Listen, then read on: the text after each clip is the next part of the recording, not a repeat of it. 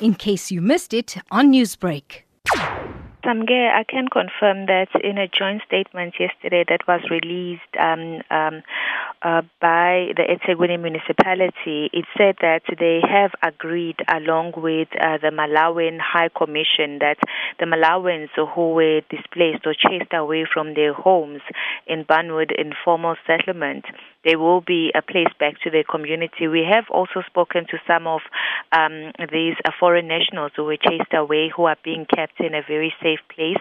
Uh, they say that they are looking forward to be reintegrated back uh, to their communities. And obviously, today, the eThekwini municipality also did say that they are going to be closing down uh, this uh, place where they are keeping uh, these foreign nationals.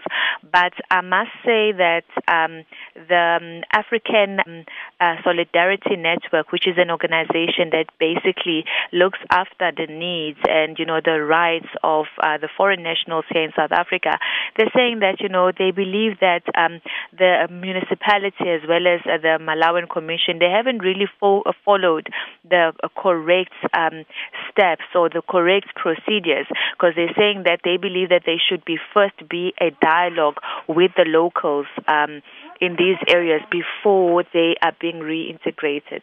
Okay, there are some reports um, about attacks in the area of Umlazi. How is the situation looking there now? Over the weekend there was an attack in Umlazi where apparently um, what they've said is most uh, foreign shop owners that they were forced to actually shut down their shops after they were being attacked.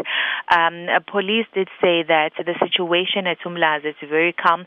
Yesterday, Samke, when we went there, um, uh, some of the shops were open, some of them were closed, but this morning most of the shops were open. We also did speak to some of the community members and we asked them, uh, you know, about these xenophobic attacks as to why, or these um, attacks on the foreign national, as to why they were actually doing this.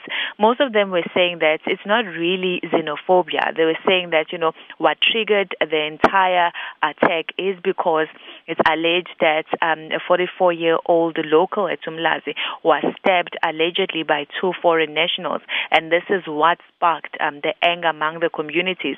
And they're saying that it's something that they normally do whenever there is um, a murder or, or um, someone has been attacked. They will basically do something which is so called a mob justice.